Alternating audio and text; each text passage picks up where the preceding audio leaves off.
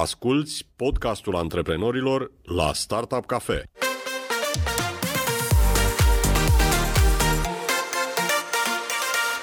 Bună ziua, salutare, bine ați venit la podcastul antreprenorilor. Invitatul uh, de astăzi este Andrei Ursachi. Andrei este realizatorul, fondatorul, creatorul, nu știu cum să zic, uh, grupului antreprenorilor de pe Facebook, un grup foarte popular de altfel, printre care se regăsesc și cititori startupcafe.ro. Bine ai venit, uh, Andrei, la podcastul antreprenorilor. Mulțumesc de invitație, Ovidiu, bună tuturor! Mă bucur să fiu aici. Andrei, ultima dată când am vorbit anul trecut, îmi povesteai despre un proiect nou. Tu tot timpul faci tot felul de proiecte. Ehm, acum înțeleg că e vorba de un proiect care vizează zona sau afacerile cu cabinete, saloane de înfrumusețare. Poți să ne spui mai multe?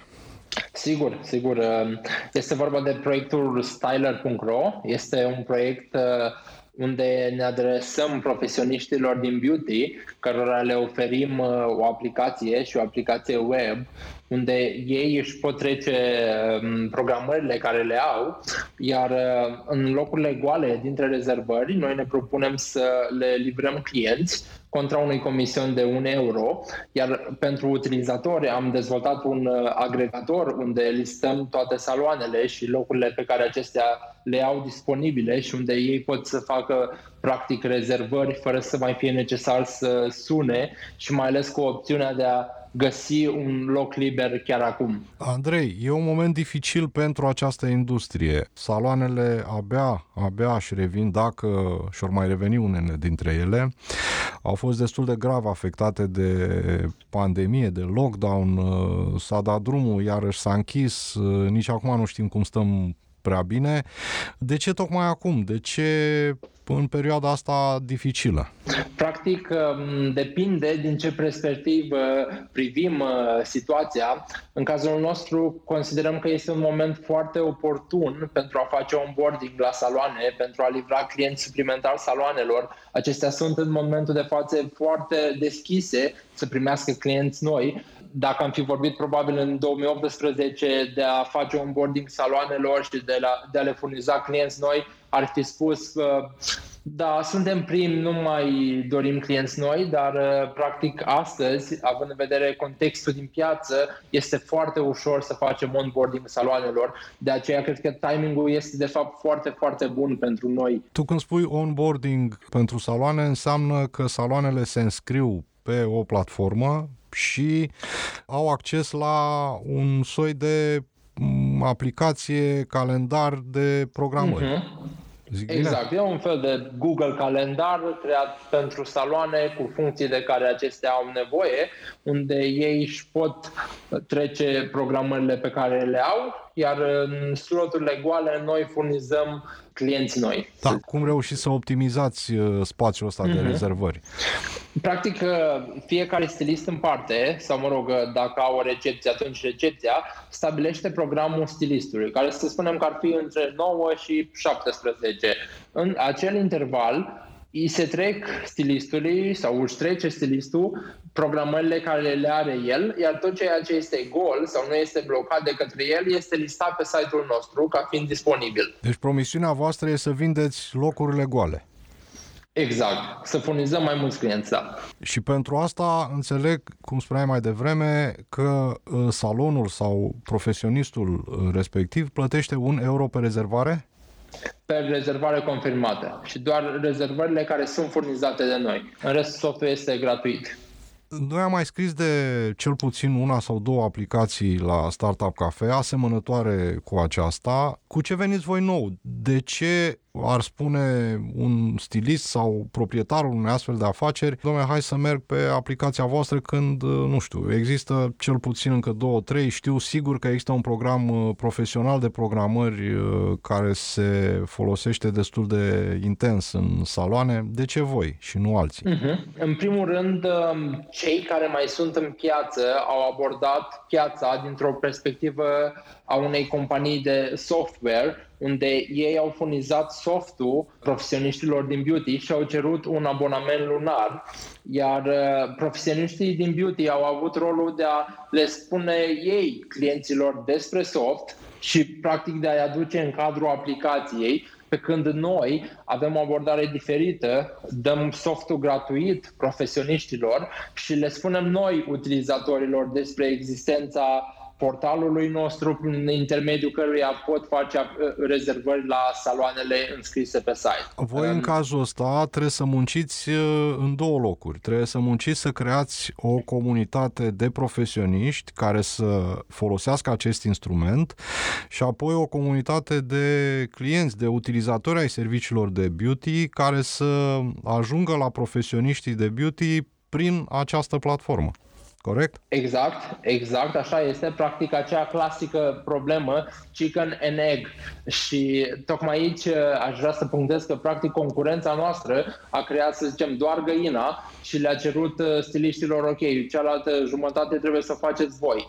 Uh, pe când noi facem tot procesul, ne adresăm atât stiliștilor, cât și utilizatorilor prin marketingul care îl facem practic. În ce stadiu sunteți acum cu acest proiect? Ce ați făcut până acum? Ce merge? Ce ați verificat? Ce ați testat?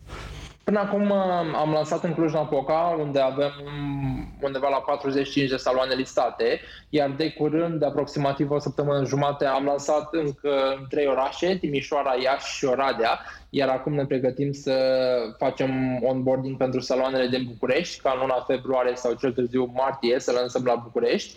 Avem aproape 1000 de conturi de utilizatori pe site eh, care s-au înscris. Utilizatori adică clienții, nu saloanele. Exact, clienți care au făcut rezervări și au mers la saloane. Lucrăm foarte intens la a optimiza acest proces dintre saloane și utilizatori. Implementăm tot felul de sisteme care să prevină abuzurile, practic, să zicem, anulările pe ultima secundă, atât din partea stiliștilor cât și din partea utilizatorilor. Există foarte mult loc unde putem îmbunătăți produsul. Practic, noi am validat MVP-ul, am hotărât că avem acel product market fit. Acum suntem într-o etapă unde ne pregătim de scale și ușor, ușor trecem în scale. Da, când spui scalare, Andrei, plecând de la cifra sau numărul de utilizatori pe care l-ai pomenit puțin mai devreme, 1000, ce înseamnă 1000 pentru un proiect aflat în acest stadiu? E mult, e puțin? Ovidiu, am avut undeva peste 60.000 de vizitatori pe site până acum.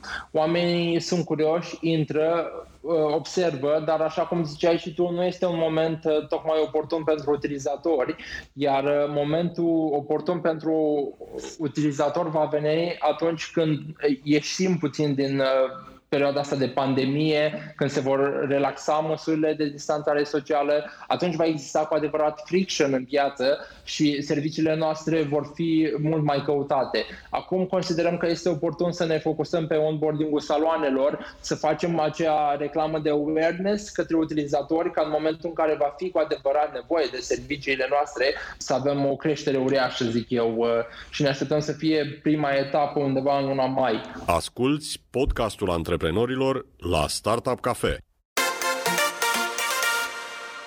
Hai să vorbim de un subiect mai delicat un pic. În industria asta știm cu toții că nu prea se fiscalizează sau se fiscalizează uh-huh. într-o oarecare măsură. Cum rezolvă aplicația voastră chestiunea asta când unii dintre prestatori vor să rămână așa puțin sub radar și asta poate îi scoate prea mult la lumină. În acest moment nu pot să zic că ne-am propus să forțăm uh, utilizatorii noștri să fiscalizeze.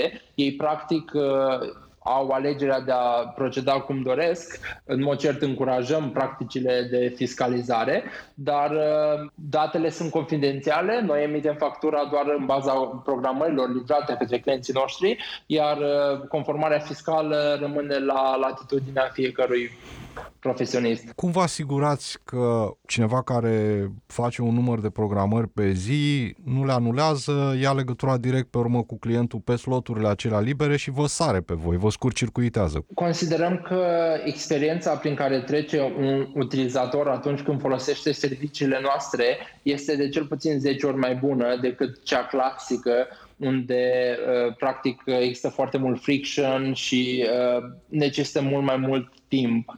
Iar um, premiza de la care ai plecat tu este și premiza în care se află, să zic, un șofer de Uber, unde nu ai vrea să iei contactul respectivului. Tu ai nevoie de acel serviciu în condițiile tale, nu vrei să verifici dacă el este liber, dacă te poate lua când te poate lua, în ce condiții, care ar fi tariful. Este mult mai simplu să faci lucrul acesta online. Hai să vorbim puțin despre bani. Cât ați investit până acum în proiect? Au fost investiți puțin peste 100.000 de euro până acum, iar acum uh, încercăm să ținem o rundă de 500.000 de euro de convertible notes.